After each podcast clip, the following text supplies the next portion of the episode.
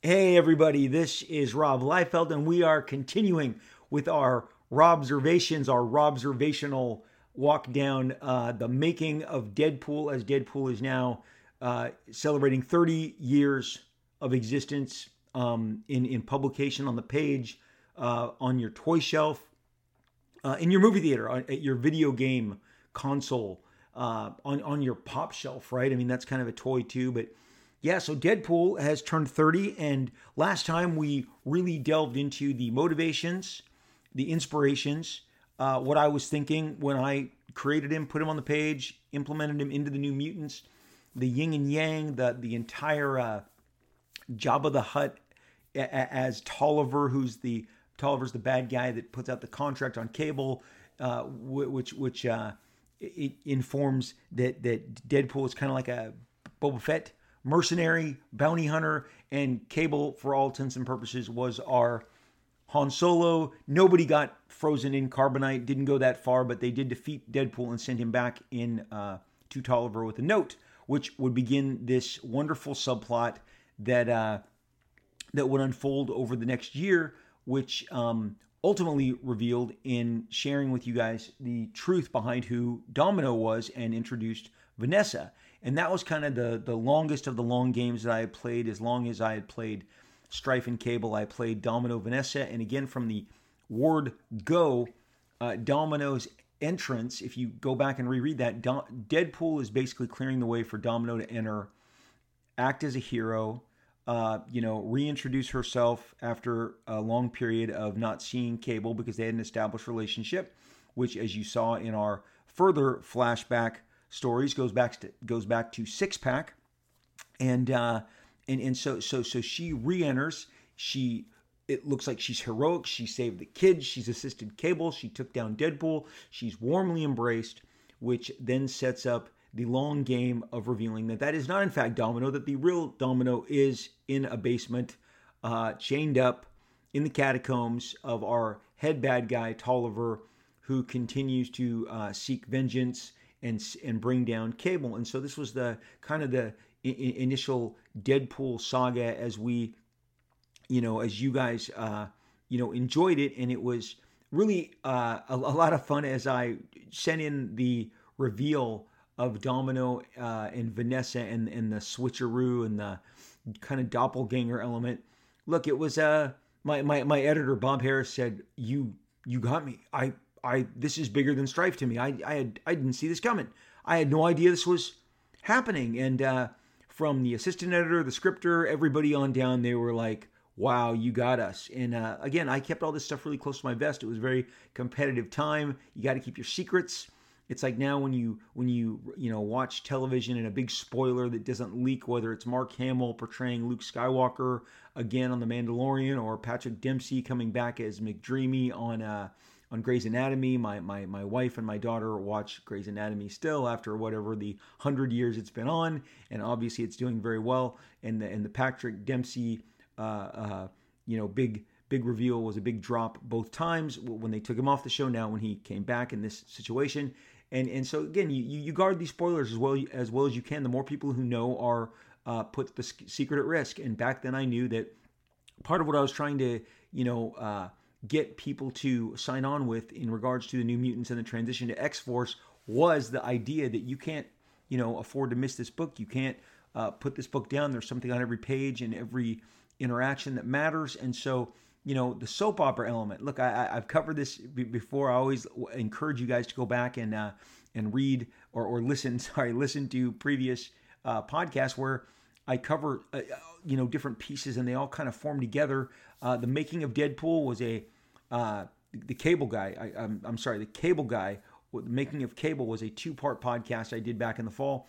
That is a lot of information that would probably be uh, important when you're listening to this. I've had people since episode one of the making of Deadpool aired asked, "Did you do this on on cable?" They're new to the podcast. I was able to direct them to the two part Cable Guy, which again gives more background and rounds out this story really well. I had I had again pushed off telling anything about Deadpool until this 30th anniversary opportunity came up, which is where we are at at this moment right now. And again, my editor uh, expressing kind of like, "Wow, you really you really threw one over on us with the whole uh, Vanessa Domino switcheroo," and he saw how seamlessly it fit and made sense. That uh, that was again part of the soap opera uh, training that I got as a kid with my mom and my sister watching General Hospital and Days of Our Lives. Those were mainstays. And during the summer months, when I'm home for three months from school, the 12 o'clock airing of Days of Our Lives, the 2 o'clock airing of General Hospital, I mean, that was appointment television, and and, and I mean the the the, soap operas in during that period they had vampires, they had sci-fi ice guns. I mean, they literally froze over Port Charles for for like an entire summer as the bad guy, who was Baltar in uh, in in in Battlestar Galactica, was this crazy. Uh, I think his name was Cassadine, uh, part of the Cassadine family, and and he he brought Port Charles to their knees with his ice weapon, his weather weapon that caused uh, uh, winter storms in in the middle of summer, and, and there was a whole. Uh, we introduced our James Bond characters with Scorpio, and they all had to go to the island where the weather weapon was at. This is soap opera. This is the early '80s. This is exciting stuff, man. Two o'clock in the afternoon, Monday through Friday. Very exciting soap operas. Days of Our Lives, like I said, there's vampires, and and what they both did, what both soap operas traded in so often and it is a great, great, uh, you know, hollowed trope of the soap opera, uh, uh, you know, uh, uh, design is the doppelganger, the evil twin. Um, and, and, and even more than the soap opera, when I was growing up, uh, the Bionic Woman, which spun off of the Six Million Dollar Man, which the Six Million Dollar Man is very integral into the creation of cable. I mean, bionic eye, bionic arm. Come on, guys. Um, I mean, I, I again, I wear my stuff on my sleeve. That's why when people try and always gotcha me, I know what you're hiding. There's nothing. There's nothing being hid.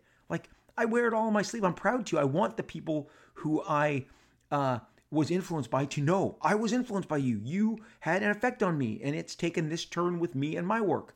That's exciting. I don't play with hiding things, so I I gen- I'm, I'm always uh, very generous in giving you know the, the, the, the, the credit where credit is due. And on the Six Million Dollar Man, they introduced Jaime Sommers. She was super popular in a two part episode. They originally killed her, which was like the, the love story, the, the heartbreaker. When I say love story, like the, the uh, Robert Redford and, uh, and Barbra Streisand, or the way we were, whichever it was. I think love stories with Ali MacGraw. Sorry, but but but just those tr- classic, you know, love stories where the other partner leaves or dies.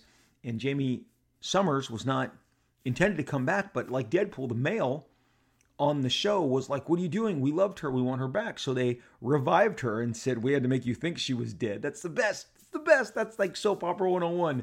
When Root, Dr. Rudy told Lee Major slash Steve Austin, We had to make you think she was dead, Steve. We knew how much she meant to you. And then they reawakened her for another outing. And this time, given the popularity surrounding her character and the huge ratings that Lindsay Wagner, uh, her, her, her, her portrayal, as uh, as um, uh, uh, as as as Jaime Sommers. I mean, it was it was a big deal. It was a really big deal. Bionic Woman was huge, and when Bionic Woman got spun off, she got her own show that got bigger ratings than Six Million Dollar Man. Bionic Woman was more um, popular than Six Million Dollar Man, and uh, you know, come on, you can't blame her.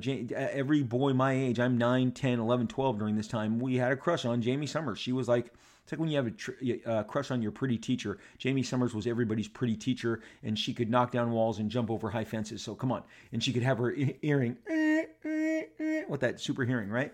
So, in one of my favorite Bionic Woman episodes, she gets a doppelganger. There isn't. She plays both roles, and she has had pl- the the bad guy, uh, the bad girl has been uh, given plastic surgery to look like Jaime Sommers so that she can infiltrate the spy agency and get all the secrets. And then the second time they brought her back, they gave her this controversial protein that she was eating that would give her super strength and super speed and, and allow her to match Jaime Sommers and go toe to toe with her now, given that they know that Jamie has these bionic enhancements. Um, the protein compound that they were giving her is ultimately poisoning her and driving her crazy. So these this is must see TV when I was a kid. Bionic Woman, man, awesome. The art of the doppelganger. So again, Domino, Vanessa, so then we got to get into this love story with Vanessa and Deadpool, and that they had been the, the, reason Vanessa is doing really the bidding of Deadpool is because Deadpool needs this done on behalf of Tolliver. So he's leaning on his girlfriend, acting like the heavy, act, uh, leaning on a past love to do, you know, to do cable dirty. So again, there's this triangle that continues, and, and X Force is very um, doing very well, extending its reach, um, reach, uh, selling a, a crap load of copies, and again, we are bringing Deadpool back again and again and again because you demanded it. The same way they woke up Jaime Sommers from that coma, because Steve, you know, we couldn't tell you she was alive. Uh, read Steve, the mail on Jamie was so big, we had to revive her. Um, Deadpool, same path. So I, I covered so much in the first episode about uh, not only the inspirations and the the uh, the the motivations, but also the visuals. And I went leaned in really hard on the red and the black and and how it was intentionally uh, meant to invoke Spider-Man. And again, when you've got Todd McFarlane going, Bud, Bud, I'm I'm doing the big eyes and I'm doing the big oval. Well, well, you're doing the hair and the stubble and, and, and the chest hair and the coils on the arms. I'm doing the big oval. He would call me up once. I just did a splash page. It took me one hour. I'm done for the day. Big splash page, Spider Man's face, whole face, two big eyes, some webs. But, Bud, I'm done. I'm clocked out for the day. I'm going out with my wife. The taunting. I loved it. I love the taunting. Um, we are going to visit with Marat Mychaels, who is going to give us some insight. He shared the studio with me at Extreme uh, my, my, my first kind of assistant. He saw everything, knows where all the bodies are buried. Marat is funny guy. Love him. He's like a brother to me. He's been with uh, me uh, professionally, in and out, on and off, over 30 years. He has his own uh, crazy successful business that he runs, doing his own line of comic books now. Um, there was nothing that was ever going to hold Marat back. His ambition is is amazing. His talent is extreme, and uh, he was there. He was part of this, and I I would get taunted and and so again, Deadpool was my answer to. Uh, you know, again, I, I had the name on the list uh, along with, you know, like I told you, I got my names from cars and buildings and streets and Deadpool. Saw Dirty Harry in the Deadpool, two words. Decided I could mash that up, make a great bad guy. Kept it in the ba- eh, kept it in the notebook for a time at which it would be activated. Got my motivation for the character uh, that, that, that that that would you know drive uh, Deadpool from the movie Twins, being that he is the Danny DeVito to to to to Schwarzenegger's kind of Wolverine, the, the more perfected version to the messed up, screwed up. They hadn't perfected it yet. So so that that is that speaks to the motivation and and and the uh, inspiration. And, and again, the visual and how powerful a visual is. And again and again and again, people talk to me how much they love the visual. And again, I, I on my shelf right here from Sideshow, uh, from I, mean I, I I've lost track of all of these statue companies, but f- whether it's Hot Toys, Sideshow, Hasbro, Mezco, um, a lot of co's in there. That, that, these guys do these amazing sculpts, and and Deadpool is always with a sword and a gun, and he's got the extra katana on his shoulder, and he's got pouches and, and gears and weapons, and sometimes he has a they, they give him a knife stashed in his you know in his uh, ankle strap, and I mean the, the, all of these statues are menacing. They're badass. They're looking at me. They're they're they're they're they're in action poses, like they're going to cut your head off or deflect a bullet. Or um, he is a fantastic visual. I'm very happy that he is a fantastic visual. And and you know what? If Deadpool was the only thing I ever did, I would be extremely supremely proud to do one thing to punch through on this level. Uh, to have the popularity that Deadpool has maintained over 30 years is fantastic. I would I, I, would gladly be the one trick pony if the one trick was only Deadpool in a, in a heartbeat. Um, to to look at almost every day there is a new Deadpool thing coming out. A new I saw last night a, a new Deadpool pop. I've seen a new Deadpool statue in the last week. It's the first week of 2021. Now I'm going to tell you something, and and and and we're going to talk today more about the humor, and and and what I think makes Deadpool tick the most, the best it, it speaks to his, you know, very first uh, introduction. There was a, a Marvel Spotlight that came out in 2010 celebrating Deadpool, and I am I give a big interview with them, and, and they pulled one of the quotes, and it and, and again Marvel knows this to be true because this is how it all went down. When I marched in with Deadpool, I said, "Look, he's Spider-Man with with guns and swords." So we've got that Spider-Man visual, but also, and here's the big deal: I missed the Spider-Man of my youth. It Spider, the Spider-Man of my youth was really not as present in 1990. What had happened, and I've covered this, and will always cover this. This is exactly what was going on in the in the in the, in the community. Was Frank Miller's much darker rendition of Batman now hence the Dark Knight, had really impacted creators. Um, everyone wanted to go grimmer and grittier. Dark Knight and Watchmen are, are seen as the, the, the closing curtains of the Bronze era of comics, which ironically many believe started with Gwen Stacy dying, Green, Green Goblin, unceremoniously, viciously killing uh, Gwen Stacy. Spider Man couldn't save her. And they believe that that kind of more dramatic, edgy tone kicked open the doors for everything that we got in the Bronze era. And we got some heavy stuff, some heavy cosmic stuff with Warlock, some heavy cosmic stuff with Korvac, with Thanos, Dark Phoenix, uh, Deaths, Terra, Elektra, uh, Phoenix, Jean Grey.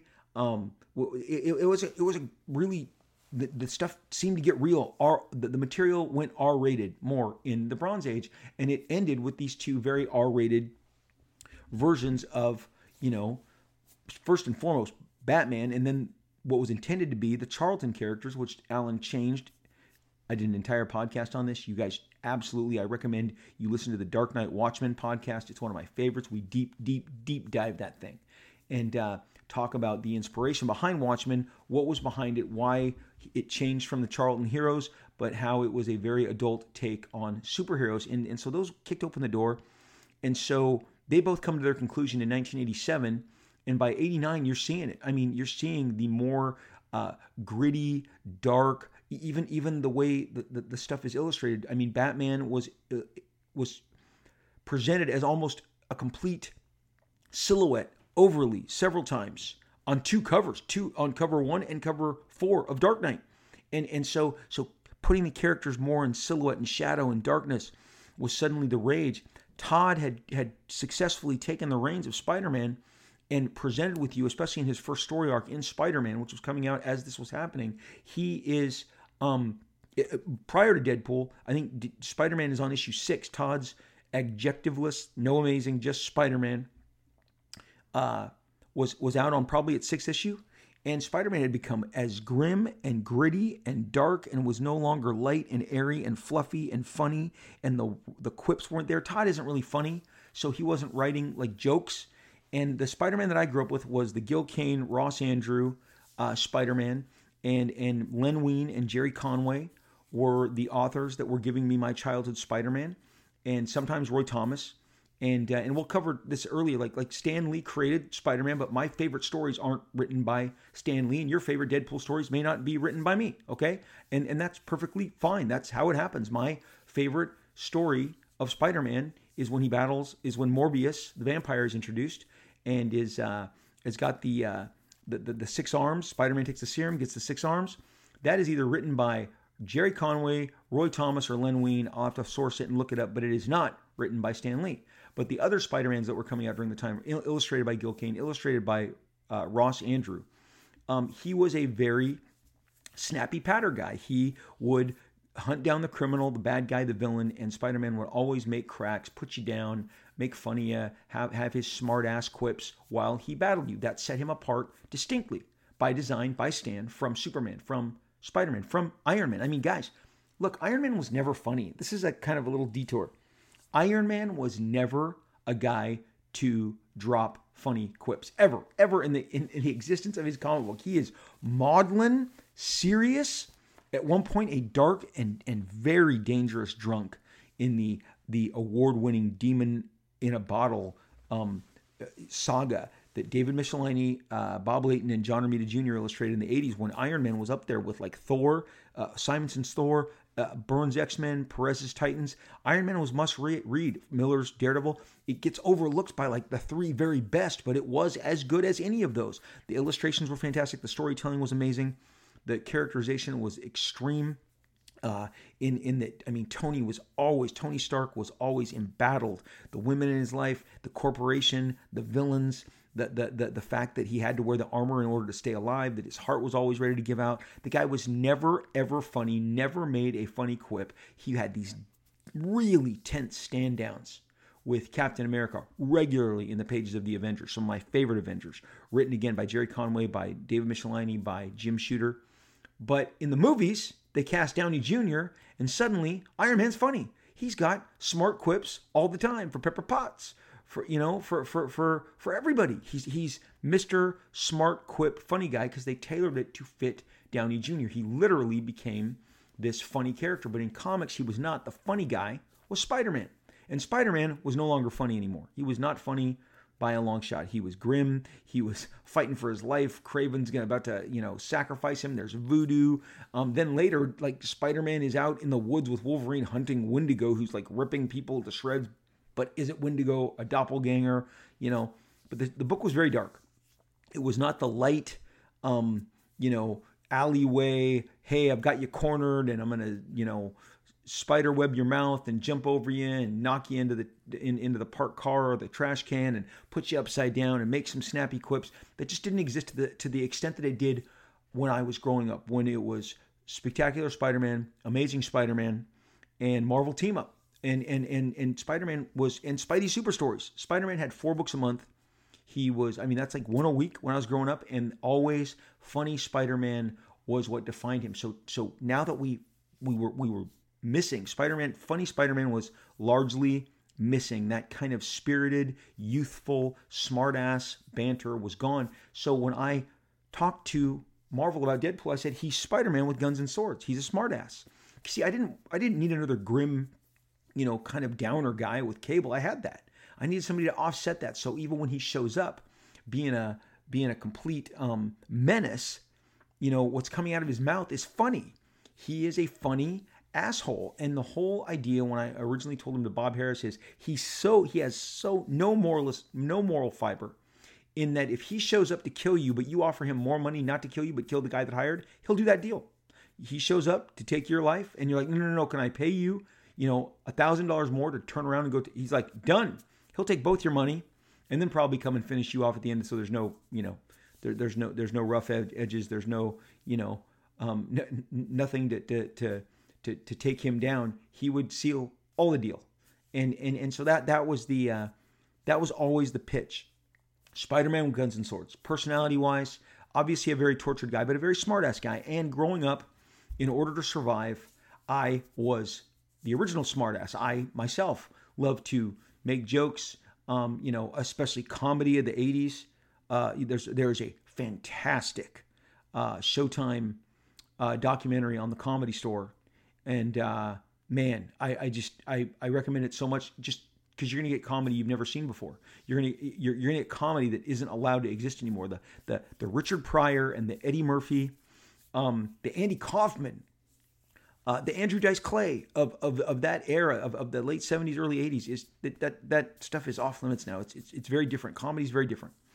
Um, and and and and so so again, uh, you know, Deadpool being uh, a smartass uh, was kind of where I lived, and and w- w- the goal was every time he showed up, he also moved differently. Deadpool moved more lithe, uh, more agile, more more like a like a gymnast. He jumped, he leapt, he kicked.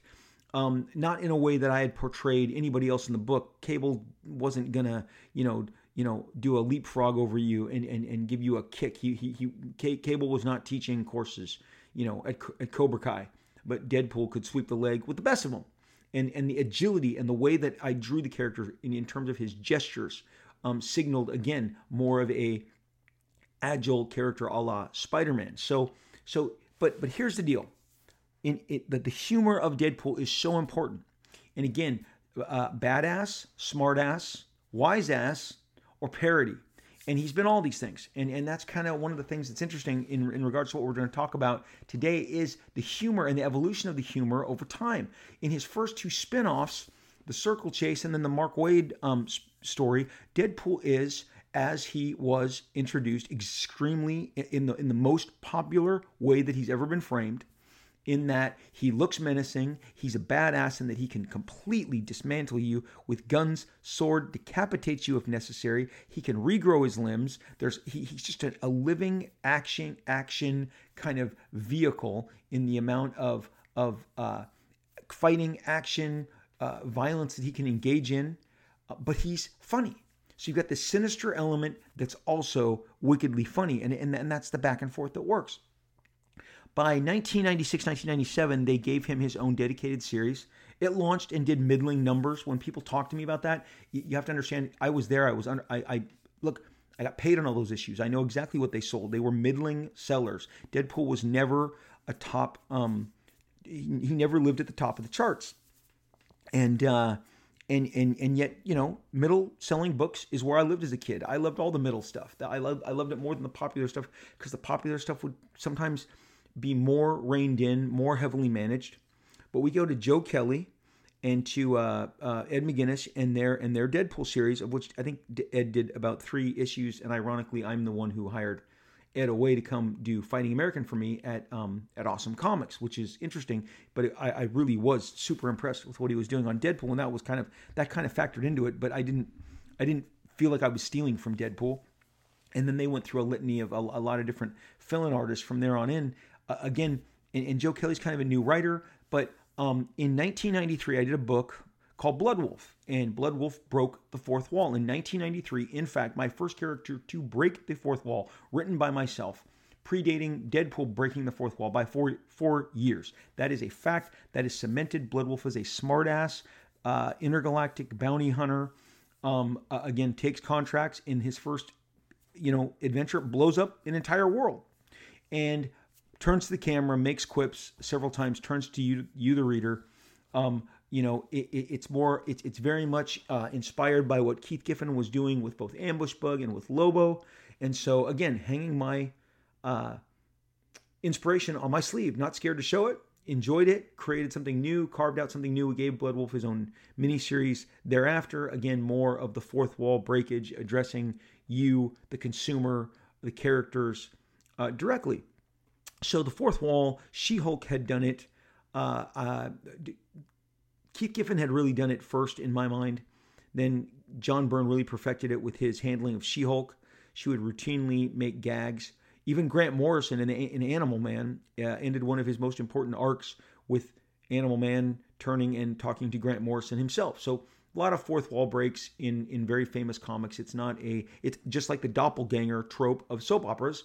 The fourth wall break is a popular trope uh, in comic books, and so I had deployed the fourth wall breaking and and and in Bloodwulf, which had sold one million copies. We had gotten that book out there big time. It was part of a book called Darker Image. Jim Lee was in it. Sam Kieth was in it. It was a huge, huge success. We are stupid that we did not follow that book up. We all got too busy and never did more darker images. But the one that we did do, it it it, it even went back to press. It was so popular. It sold out and it honestly represents some really great work. Again, addressing everything sold out. No, everything did not sell out. You got to realize you got Rob Liefeld giving you his best, Jim Lee giving you his best, Sam Kieth giving you his best. That book was eaten up by people. It also had cards, it had a polybag, it fit all of the 90s kind of tropes, but that thing was gobbled up to this day. People continue to tell me how much they love Bloodwulf. They think it's some of the best work I'd ever done. Well, so here comes Deadpool. It's his turn. Joe Kelly's going to have him break the fourth wall. I have always been as I mean, it would be ridiculous to say anything other than Joe Kelly had Deadpool break the fourth wall, engage in that very popular trope. So if the reason that you like that Deadpool turns and talks to you, that belongs with Joe Kelly.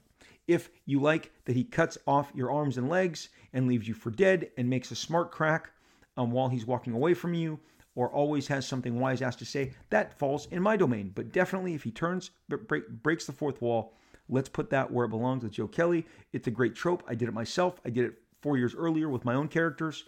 It's it's it's it's it's fun to engage in. This is where Deadpool started dancing with, in my mind, uh, parody, and and and I didn't. I, have I've never truly been sold on it. I, I understand that there's tons of inter- interpretations. This character, when I was growing up, I already said there's four Spider-Man books. All, it came down almost one a week. You had there's actually five because Marvel was reprinting the original Ditko and Romita stuff in Marvel Tales. So you had Marvel Tales monthly reprints. They want to indoctrinate you to the stuff that made Spider-Man so popular, and it was in in some cases 10 years in the past. So it was new to you. It was new to me. They put new covers on it. And, and so I'm buying the past Spider-Man stories that that really give me what shaped Spider-Man, the Stan Lee, Steve Ditko, John Romita Sr. stuff, in in in in, in a monthly installment. These reprints that were very popular. I, I can only imagine because Spider-Man was so popular. You had Amazing Spider-Man, the flagship book, Spectacular Spider-Man, the spin-off book, Marvel Team Up, And then you had Spidey Super Stories, which was written for kids at a kid level to enjoy. Marvel Team Up was, I think, a more serious take because he interacted more seriously with the other characters in the Marvel Universe. The, st- the stories seemed to have a little more consequence, and he always kind of had to uh, kind of, you know, raise his game next to the other Marvel, either opponents or or, or allies that he faced in, in, in, in the stories. Chris Claremont uh, was responsible for so many of my favorite Marvel team up stories with Spider Man. And they always had, like I said, big world beating consequences evil wizards, uh, giant Egyptian gods, um, swamp creatures, uh, special, uh, you know, uh, rogue samurais, spy organizations. Great stuff. But each one kind of gave you a different flavor. Peter Parker, comma, the Spectacular Spider Man, because that's the full title was supposed to be more a little more Peter Parker and a little less Spider-Man. I don't I don't believe it ever was. I think that was the intention of why, you know, justify a second book. But Spider-Man's super popular. So you got all these different iterations of him. With Deadpool, we were now starting to move towards what I felt was parody because anytime you have to you turn and you start doing the fourth wall and you do it a lot, is you're then creating almost uh, uh, uh, a very very clear bridge into parody. And in fact, I think we'd all be we'd all agree that Deadpool has, in some instances, uh, danced heavily with what I would call parody. Um, at one point, so Howard the Duck came out when I was a kid. Howard the Duck, if you're not familiar with it, was a really groundbreaking comic at the time, given that it was a kind of a funny animal. Looks like a funny animal. Looks, I mean, looks like a kissing cousin of Donald Duck, right? But he's um, kind of a foul mouthed, grumpy guy walking around the Marvel Universe in, in a world he never made, you know, uh, kind of out of uh, fish out of water, uh, having girlfriends, sleeping with girls. It was such a bizarre book. It was drawn straight. Um, I mean, it was not drawn comedically. It, was drawn like straightforwardly, like it was a drama um, by by some excellent excellent artists like Frank Brunner and Gene Colan, who are known for very straightforward kind of action adventure comic books it was not drawn goofy with all these people. That, that's what I mean in, in terms to drawn straight or drawn comedically. Those were terms that would separate something that was more serious as to something that is more whimsical and comical. And of course, you've got Mad Magazine and you've got Cracked, which was a Marvel spinoff of Mad Magazine at the time, which was capitalizing on doing spoofs. But at one point, Howard the Duck would come and go and he would do spoofs. He did a two issue Star Wars spoof in 1977, 78 that I thought was great. It was some of my favorite stuff because I, I understood exactly what they were sending up, given that I was a huge Star Wars fan and had just recently encountered Star Wars. But Howard the Duck was some really a very popular book too. Uh, very Val Semeiks also drew it. I mean, again, you had your sci-fi superhero artist set drawing this um, whacked out story of this disgruntled duck who uh, knew he didn't belong but is trying to make his way. And of course, they made the movie with Lea Thompson and stuff. And they, I barely remember it. Saw it in '87. Very wacky, goofy, uh, goofy film. But again, in that film, also you got a duck sleeping with Lea Thompson. I mean, crazy stuff, right? Um, but in that book, Howard the Duck had goofy villains. He had a guy with a giant bell. Uh, a giant bell was his head, and he was named Doctor Bong. Sorry and, and his hand was a giant gold circle, a big giant gold, you know, oval, and he would, you know, hit his head out of frustration or to make a giant bell noise. Okay, so so he is a giant. His face is on a bell. His head is a bell. He wears a cape. He has a purple costume. His name is Doctor Bong. In the early 2000s, Doctor Bong is now a nemesis of Deadpool and and and this so so you're giving Deadpool Howard the Duck villains. What you're basically saying is we are doing a a, a, a comedic book, a parody book, and and and so I know this to be true because of an encounter that I had in in 2009. Well, first I had uh, not worked with Marvel for a small window, and I had done uh, Onslaught Reborn, which was a 10 year celebration of all the work that we had done with Heroes Reborn. We brought all those characters back and we took Rikki Barnes, who was the female Bucky in the original Heroes Reborn, and the at the end of Onslaught Reborn, we had transported her into the Marvel Universe. That was kind of the purpose to get Rikki into the Marvel Universe because Marvel was welcoming and and and encouraging that she would now roam the Marvel Universe proper and get her out of the bubble universe that was the Heroes Reborn universe. That wrapped in 2007. I went off and did a few other gigs. Uh, a new editor in chief uh, took over at Marvel Comics named Axel Alonso. Could there be a cooler name than Axel Alonso? I mean, it's almost like a stage name, but uh, really enjoyed Axel, really enjoyed my interactions with him. He calls me out of the blue as my family. I know exactly where I was at. They were all sleeping. It was early in the morning. We were coming home from a weekend of uh, basketball tournaments in Las Vegas with my family. So my daughter, my two sons, who were playing on, who had different basketball travel teams, and my wife. We had gotten out of there as early as possible on a Monday so that we could get back and you know enjoy the week. We didn't want to come back on a Sunday because the traffic back from Vegas to Southern California can usually be crushing. So we got everybody up, got got got you know checked out of the hotel, got in the car, and we're, we're driving home. And we're about 90 minutes out, and we're in the middle of the desert. And uh, I get a call, and I'm like, "Huh? Who's calling me?" And I pick up, and it is none other than Axel Alonso. He introduces himself to me. Says, Hey, we haven't talked before. I'm the editor in chief of Marvel Comics. I said, Axel, I'm aware of you, who you are. That, that's great. He goes, Hey, dude, I want to do a female spinoff of Deadpool. And he's like, A, a she-pool. And I said, You mean like a, a lady Deadpool? And he's like, Is that what you want to call her? I said, I mean, this is how fast this conversation goes. I go, Yeah, Lady Deadpool. I, th- I think that's cool. Um, what, what, what's, what's, you know, what is the impetus? What is the, he goes, we're going to do a double sized issue seven of our spinoff book, Deadpool Merc with the Mouth. And I thought it would be great, but I think that the creator of Deadpool should be the guy that introduces her. And I said, Axel, that is really, I'm so flattered. I would love to.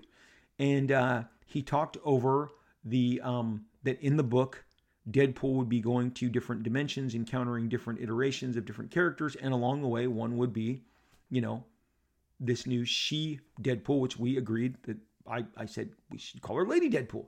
And uh, the only adjustment that Axel made was when I originally handed in Lady Deadpool. She had a black, her hair was black, her long black ponytail. He said, "Hey, do you mind? I want to make it blonde. I want to make her more like a, you know, Valley Girl blonde." And I said, "Fine, I don't care." You know, and uh, immediately had my colors, changed the black ponytails to blonde, and away we were. Wanda Wilson was uh, was in business. We did variant cover. That book sold out and went back to a second printing and a third printing because the first appearance of Lady Deadpool really got people excited. And I thought the story that introduced her, which was a scripted uh, story by uh, myself and Victor Gischler, who was Marvel's new uh, story guy, that they were very excited about. And Axel told me he is going to be the most popular writer in comics. Well, I didn't know any of Victor's work. I couldn't speak to that, but I was excited to do uh, Lady Deadpool in this Merc with the Mouth, which was Victor's book. So obviously, Victor is writing their monthly book. So now I'm coming in and and we're adjusting the stories and the introduction of this character to what I want to, you know, draw. And she is introduced in a futuristic scenario where Lady Deadpool is helping is is a rebel to um, Captain America, who is leading a faction of kind of empirical uh, soldiers, and the Sentinels are on Cap's side. It was a cool idea, cool story. So, so Lady Deadpool comes into being, is extremely popular, and uh, the fans totally dig it. Now, check this out. A few months later, I am now on vacation because it's funny. Axel only would call me when we're on vacation. We are at a uh, a taco stand, my family and I, in Maui, California, uh, probably three o'clock in the afternoon. So, which would mean it was probably you know uh, five o'clock uh, in in New York, and uh, or later. It was it was it was late in New York, and I, again I noticed that it was a New York number. It was Axel Alonso calling me. I picked up. He's like, "Hey, Rob." What, what do you think about doing a Deadpool team book called the Deadpool Corps? Now, at the time he's saying this, I am in kind of the jungly, tropical weather of Maui, and I think Deadpool Corps. I'm thinking GI Joe Corps. I'm thinking cool. I'm, I'm thinking like, yeah, Lady Deadpool, Deadpool will fill out the team. They'll be like this cool strike squad. And he's like, cool, I just wanted to know that you were in it because we really want to do this book, but I want to do it with you. I want to have the guy who created Deadpool at the helm. I said, great, I'm, I'm in. So along and, and and and that's where we started going with with um with the Deadpool Corps, which would then launch in uh in the fall, no, spring of 2010, spring of 2010, and I would go on to do 10 uh was it 10 11 issues total of of Lady Deadpool, Deadpool Corps, the entire all the adventures. Along the way, we hook up at uh, WonderCon uh, in April of two, 2009. And uh, th- this is him, you know, before he actually, uh, I think he had talked to me about doing the Lady Deadpool, and uh, we go grab coffee at a coffee shop um, before I do a panel with Axel at WonderCon. This is back when WonderCon is at the San Francisco Convention Center. And if you were at that panel, it was great. It was very well populated. It was big X Men panel, Deadpool crossovers, you know, crossover talk. And uh, Axel and I went, went out to to grab an extended coffee. We, we spent about 90 minutes hanging out. Um, it's always fun having these excursions with other people uh, in the business and, and especially people who you're just getting to know and you're sharing ideas and thoughts and whatever with and, and, and seeing where they're coming from.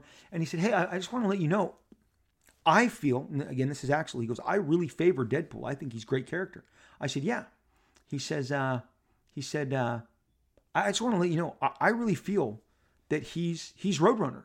He's Roadrunner. And I said, Wow, I, I don't I don't agree. I don't see him as Roadrunner. I think Roadrunner limits him. And he's like, nah, that that that's who, you know, that's who we see Deadpool is. And and right then, over that cup of coffee, I realized the way Deadpool was being shaped in that era was by a guy who thought he was, you know, meet me, always dodging the boulder from Wiley. Coyote and outrunning the, you know, box of dynamite. And I, I just always felt that Deadpool could aspire to so much more than that. And and again, but this is the this is the period of the Doctor Bong, the Howard Duck villains. So I'm really fortunate that Axel had the favor, had really favored Deadpool in the way that he did. I mean, I when they relaunched Deadpool and made him part of Secret Invasion, I, I forgot they called and asked me to do a cover on that, of which it's one of my favorite covers that I've ever done. Mike Caprotti inked, uh, pencil painted it over my pencils, and it is him taking on the Skrulls. and i was like can i cut this guy's hand off on the cover because that usually doesn't cross the code and it's a really fun cover it's one of my favorite images that i've ever done of any character uh, whether i created it or not and, and so i really really dig uh, the, the, that, that rendition of deadpool but from that moment on from from, see and, and, and going back to the original intention that i shared here with deadpool he would sell you out in Secret Invasion, he goes all the way to the Skrulls, battles through to the throne room, gets to the gets to the you know takes to, takes out the Skrulls, gets to the Skrull leader, and says, "I'll do your bidding." And it sets up the entire kind of machinations of the storyline. Is he really aligning himself with the Skrulls, or is he there to take them down? Is he there to, you know, figures that they're going to win, so he wants to stand on the side of the winner? That is the beauty. That's not something you would see Captain America do or Iron Man do. That is a Deadpool move established by the themes that we introduced when I brought you the Deadpool, um, you know, Deadpool character into the world of Marvel via New Mutants and X Force. And that, and I, I, really remember that first Secret Invasion issue. I go, this, this is it. But now, as they expanded on him, as they gave him Merc with the Mouth, which was all parody covers, again, now every Merc with the Mouth was a parody cover of Jaws or Raiders of the Lost Ark or some, you know, zombie movie. And they were definitely pushing Deadpool more into parody. So, um, you know, with with varying degrees of success. And again, you know, while Marvel was elevating the Mark Millars of the world and the Brian Bendises of the world in the early 2000s, none of their darlings, although Axel told me that he believed Victor was going to be the biggest writer in comics. So I believe he did really think that he was putting someone substantial on the book. Uh, the, the the Deadpool has been absent some of the biggest writers of our age, and it's always uh, in, interested me why uh, the their their top flight talent isn't awarded that book because Deadpool could certainly use a shot in the arm along the lines of what somebody like a Donny Cates brought to Venom, who had had some stalled out renditions prior to Donny coming on a couple years back, and Donny brought this sweeping kind of vision, definitive vision of Venom, which involved Eddie Brock, new doppelgangers, offspring, and it has really caught on, caught fire, and made Venom Marvel's number one book. He took Venom and had Venom outsell Spider Man, which is no easy feat. Could it be done with Deadpool in a heartbeat? It could be done tomorrow if the approach to Deadpool was more in tune with the way that I believe Deadpool could be maximized. Now, when I sat down with Axel, I said, I'm going to tell you something that's holding Deadpool back. So this is that 2009. He has now told me that Deadpool is Roadrunner to him. Deadpool is Roadrunner. So I'm like, wow, that's that's really that's trippy to be the guy that created Deadpool uh, in the vein that I did and had had success with him in the way that I had. And and again in the early miniseries, I mean the original Deadpool miniseries in the, in the Circle Chase, I mean it's Deadpool and Zero and Kane you know, and Vanessa, and, it, and it's really like this. Again, I've said this Liefeldian, you know, uh, uh, uh, field trip of, of all these conflicts, and and Kane is a great nemesis to Deadpool because he is the next level of Weapon X. So you're keeping in that Weapon X, you know, uh, uh, uh, workshop, that that that that that kind of idea box where he was born, where he is, you know, prior to Wolverine, and now now Weapon X is, you know, the successor to Wolverine and has even more augmentations, is even more enhanced, and and there's this natural, you know, rivalry and and and uh, disdain for each other, and then you've got Zero is one of my favorite visuals I've ever come up with, all white, just a zero on his face, and he's a teleporter and and and so so the fact that in in that miniseries it was like this giant, like I said, Liefeld Palooza, and then in the Mark Waid series they introduced the Siryn as love entrance, which I always really enjoyed, and we'll get to that later because that was definitely a road that had to be crossed when it came time to do the film. And that that was stuff that was being discussed as early as 2009. I will cover that in the uh, upcoming making of De- Deadpool episodes. But so sitting across and being told that he is the Roadrunner was always kind of I, I, I will always remember kind of the way I kind of tilted my head and was like, okay, Roadrunner. And and Axel is not telling me anything that he's not telling everybody in the offices of Marvel. He's not keeping it to himself. This is how he openly sees the character and wants the character portrayed. Again, which is why he is veering now towards Howard the Duck characters and parody, and there's no real consequence. And that's why I was shocked with Lady Deadpool that we were giving such a really brash kind of um, alternative vision that that could stand the test of time that was not born of parody. It was in this kind of like little Days of Future Past vignette that introduced her that made her cool and formidable, uh, but still very funny. I mean, there's a scene where we have him wonder so much that he what what him as a female tastes like that he kisses her, and they both get grossed out because they realized they just kissed each other. So so that's a funny bit. That's in Deadpool. Uh, Merc with the Mouth issue seven, and then again we'd go on and do a year's worth of Deadpool Corps. But I said to Axel, I said, the one thing that Deadpool is missing is Wolverine has Sabretooth, Batman has the Joker, Spider Man has Green Goblin, okay? Um, Superman has Lex Luthor. Deadpool, in all the time that I have created this character, you have never given him his true doppelganger and i don't mean a composite deadpool. I hate when it's like well it's the he's he's the reverse deadpool. That's his bad guy. That has never really interested me a great deal. The others that i mentioned are great yin and yangs and and they they they excite our conflict. And so I actually addressed this when I did Deadpool Bad Blood, the first ever Deadpool graphic novel that was released in 2017 that was the only time as you listen to this, check this out. This is factual, actual exactly as TLC would want you to understand it, actual and factual. Um the the the the Deadpool $25 100 page hardcover was the only time Deadpool has ever charted number 1. Charted number 1 in the month of May of 2017, uh, number one bestseller. Crazy, awesome, very happy. But I went back, I did my research, and in fact, that is the only time he has been at the top of the charts.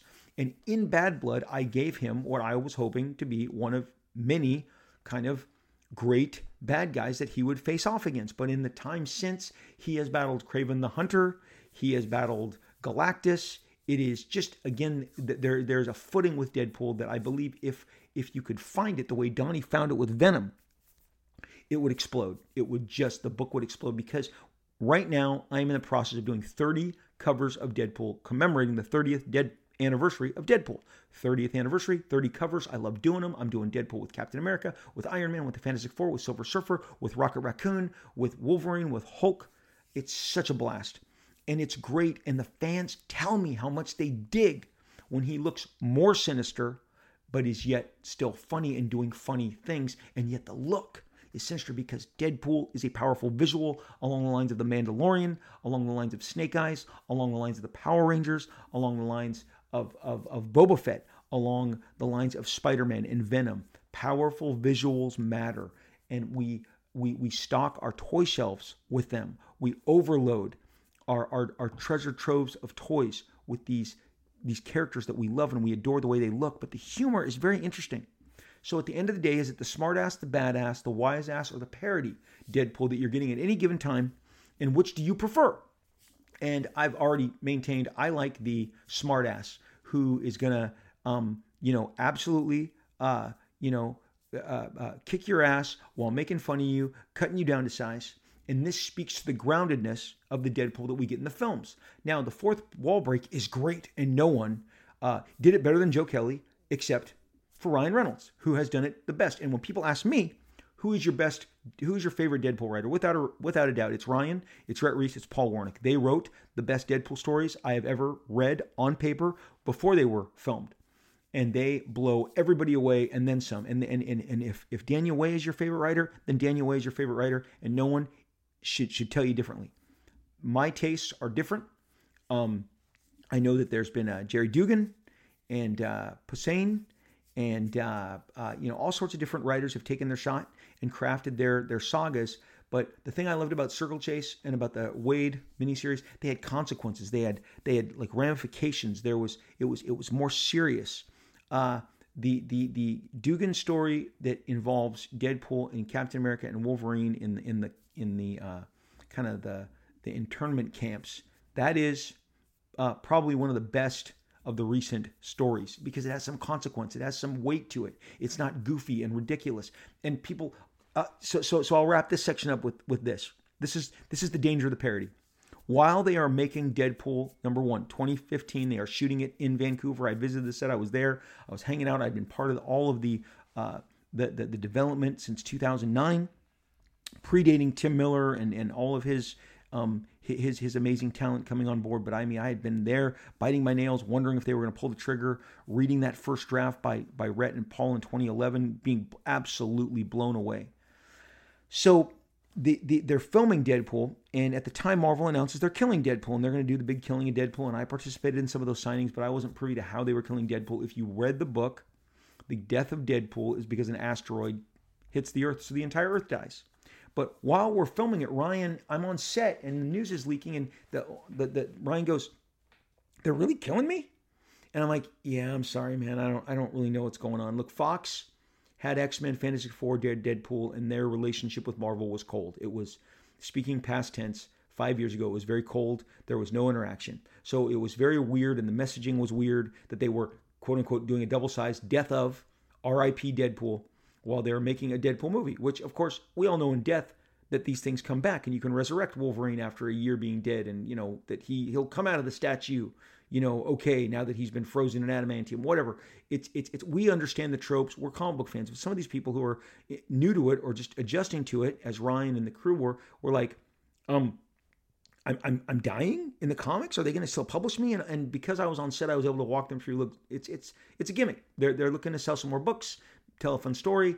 I was even un, um, um, caught off guard when the the death of Deadpool was as a result of the asteroid hitting the planet. It was kind of not what I, I I didn't I don't know about that payoff. That wasn't one that I was um I, I didn't know about it in advance, and I experienced it as you guys did, and thought, okay, that's that's funny. It got a chuckle, okay, but during that time, if you remember, Ryan, the day, the week that the death of Deadpool came out, he posted a picture of himself in the Deadpool costume, um, leaning halfway out of a of a latrine, so he's, sitting on a toilet and you can see into the bathroom and he's holding a Deadpool comic and basically saying, I'm still here.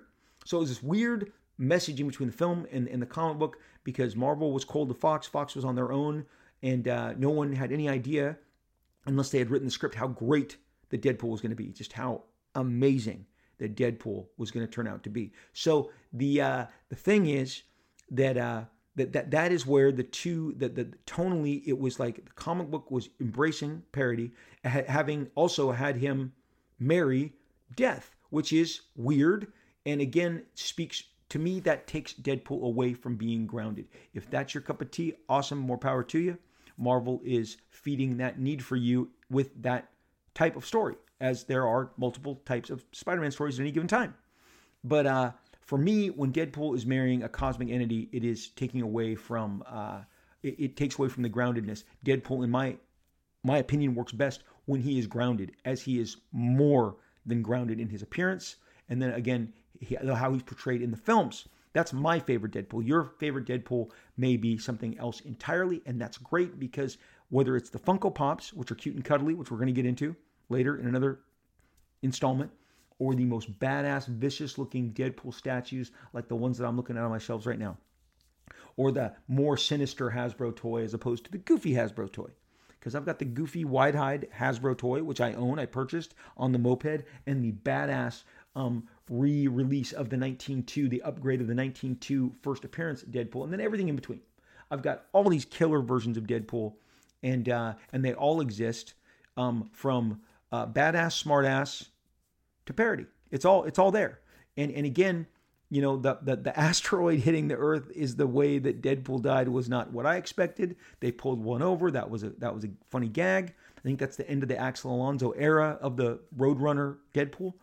But um, as I said in in in in uh in uh in Deadpool Bad Blood, I Bad Blood, I I introduced a character called Thumper, and I won't go into completely his origins, but he is tied to Deadpool and and tied to him going into Weapon X, and is a uh, there's a reason you hadn't heard of him, but he has hunted Deadpool in the past, but you didn't hear of him until this um, graphic novel. Of course, I'm telling you that what I did, I enjoyed. Of course, I am. But and and and, and you guys showed up and made it number one and charted number one. I could not believe that. I'm so thankful to you for supporting that. But that there are funny moments. There are great bits. There are there are big laughs in Deadpool Bad Blood, along with great action and great consequence and some some good characterization that that allows, along with my my scripting partner Chad Bowers, that allows you know for you to look inside, glimpse his his character, his head, his motivations, as well as the consequence of, of everything that he's he's taking on.